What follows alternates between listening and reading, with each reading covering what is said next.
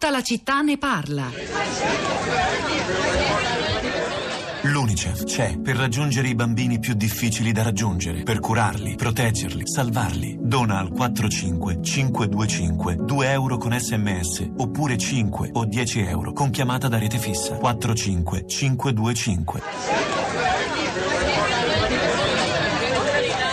E questo è anche il nostro supporto di tutta la città ne parla, di Radio 3 alla campagna Unicef, eh, valida fino al 2 dicembre 2018 per raccogliere fondi contro la malnutrizione, causa della morte di circa 3 milioni di bambini sotto i 5 anni. Eh, si possono donare 2 euro al numero che avete appena sentito, 45525 con sms da cellulare Win3, Team, Vodafone, Poste Mobile, Cop Voce Tiscali, poi ci sono altre metodologie di donazione, 5 euro eh, o addirittura 9 e ci sono anche degli esempi concreti che si possono dire, perché a volte uno si chiede ma a che servono questi soldi? Con 15 euro si possono eh, donare 30 bustine di latte terapeutico per nutrire ben 5 neonati colpiti da malnutrizione acuta, con 35 euro doni 15 marsupi che garantiscono protezione e calore ai neonati e così via. Beh, ci sembra una campagna direi anche in linea con il tema di oggi di tutta la città ne parla, che ha raccontato innanzitutto come i neonati in Italia siano sempre di meno, 458.000 contro i 475 5 del 2016, i dati che vi ho detto sono invece del 17, ma il demografo Blangiardo poco fa ci ha dato anche una proiezione, un'anticipazione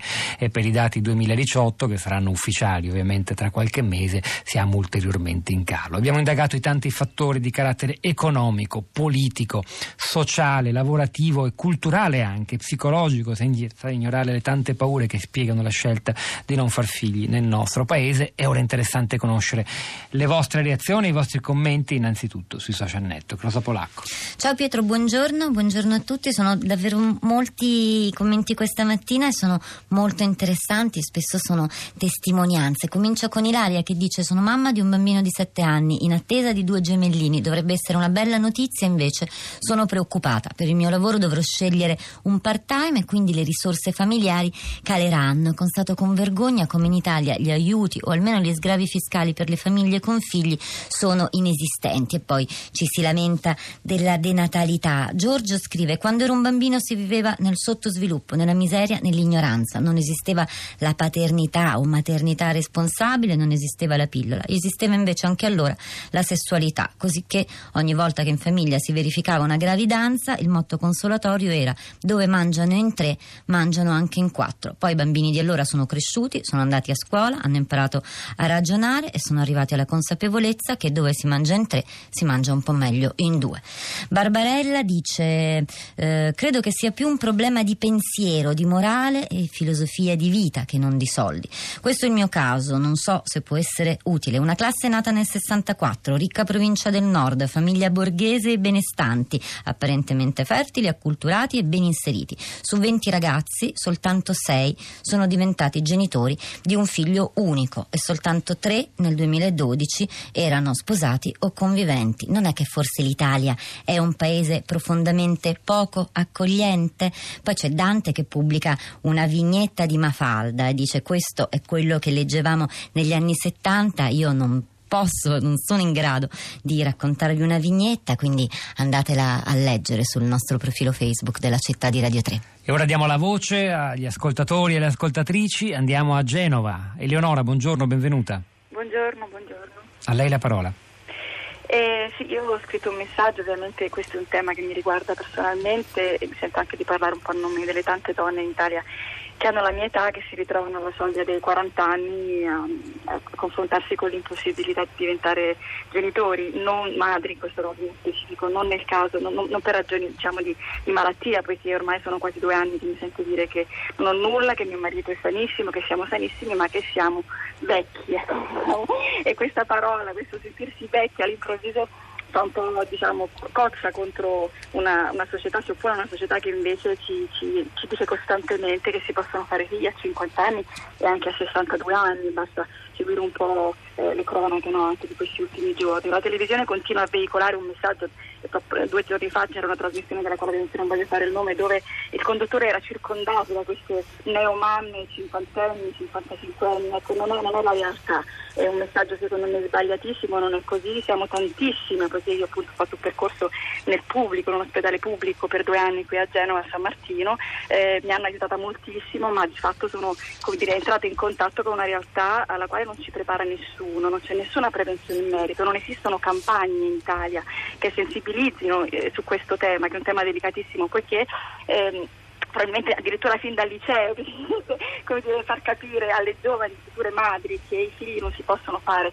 per sempre, ma che esistono delle tappe che vanno rispettate per tante ragioni anche, anche etiche. Grazie Leonora da Genova, andiamo in Germania, all'Ipsia. Buongiorno Patrizia. Buongiorno. Ci fa piacere Buongiorno. sapere che ci, si asco- ci ascoltano anche da fuori, evidentemente in streaming. A lei la parola. Eh, buongiorno, eh, innanzitutto complimenti per la trasmissione, io vi seguo spesso. Eh, stamattina ho deciso di scrivervi il mio messaggio in modo molto spontaneo perché io abito in Germania da 5 anni, ho 36 anni e, e, qui insomma mio marito e io abbiamo avuto il coraggio di fare il terzo figlio, diciamo così, perché eh, ci sono alcune condizioni che, che aiutano, che sostengono le famiglie pur essendo una famiglia molto normale di lavoratori dipendenti e senza l'aiuto di nonni o di una famiglia allargata. Gli asili e le scuole sono aperte dalle 7 alle 17, eh, la retta per il terzo figlio finché gli altri due sono in età diciamo fino alle elementari, eh, qui era gratuita. Io eh, voglio fare una premessa, parlo della Sassonia, non, tutti, non tutte le regioni tedesche hanno le stesse leggi, quindi io mi riferisco proprio a, qua, a Malizia.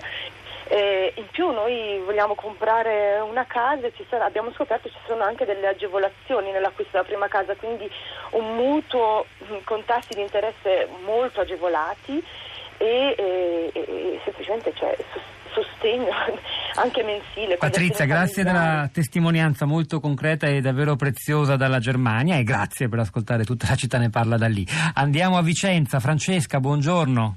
Buongiorno. A lei la parola.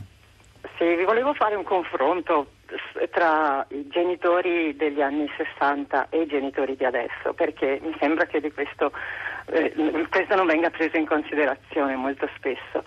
Mia madre eh, non ci accompagnava a ginnastica, non ci accompagnava a scuola, non aveva eh, grandi oneri diciamo, nei confronti dei figli, che eravamo tre e ci si arrangiava, si andava giù a giocare. Invece oggi dice abbiamo davvero pochi secondi. Io ho quattro eh. figli. Eh? Eh, quattro figli e hai lo sport che ti coinvolge, devi assolutamente portarli alle partite tutte le domeniche, per cui eh, le tue domeniche sono condannate, diciamo, non puoi scegliere di fare qualcos'altro perché giustamente a rotazione, perché altrimenti arriva un senso di colpa. Quindi è un lavoro gravoso quello dei genitori oggi, dice, sì. dice Poi Francesco. coinvolto nella scuola, all'epoca ovviamente quando ero piccola io mia madre a scuola era andata a parlare con gli insegnanti una volta all'anno. Francesca, ma... fermiamoci qui, è stata chiarissima, direi che molti possono rispecchiarsi anche in, questo, in questa descrizione. Eh, Rosa. Leggete su Facebook, sul nostro profilo La Città di Radio 3, il commento di Lilith, davvero interessante. Poi c'è Christian che dice alle nuove generazioni non mancano le certezze, manca il futuro. È il momento di Radio Tremondo con Roberto Zicchittella. Hanno lavorato a questa puntata di Tutta la città ne parla. Tiziano Pesci alla parte tecnica, Piero Pugliese alla regia, Pietro del Soldà e Rosa Polacco a questi microfoni. Al di là del vetro Sara Sanzi, Cristina Faloci e la nostra curatrice Cristiana Castellotti. A domani.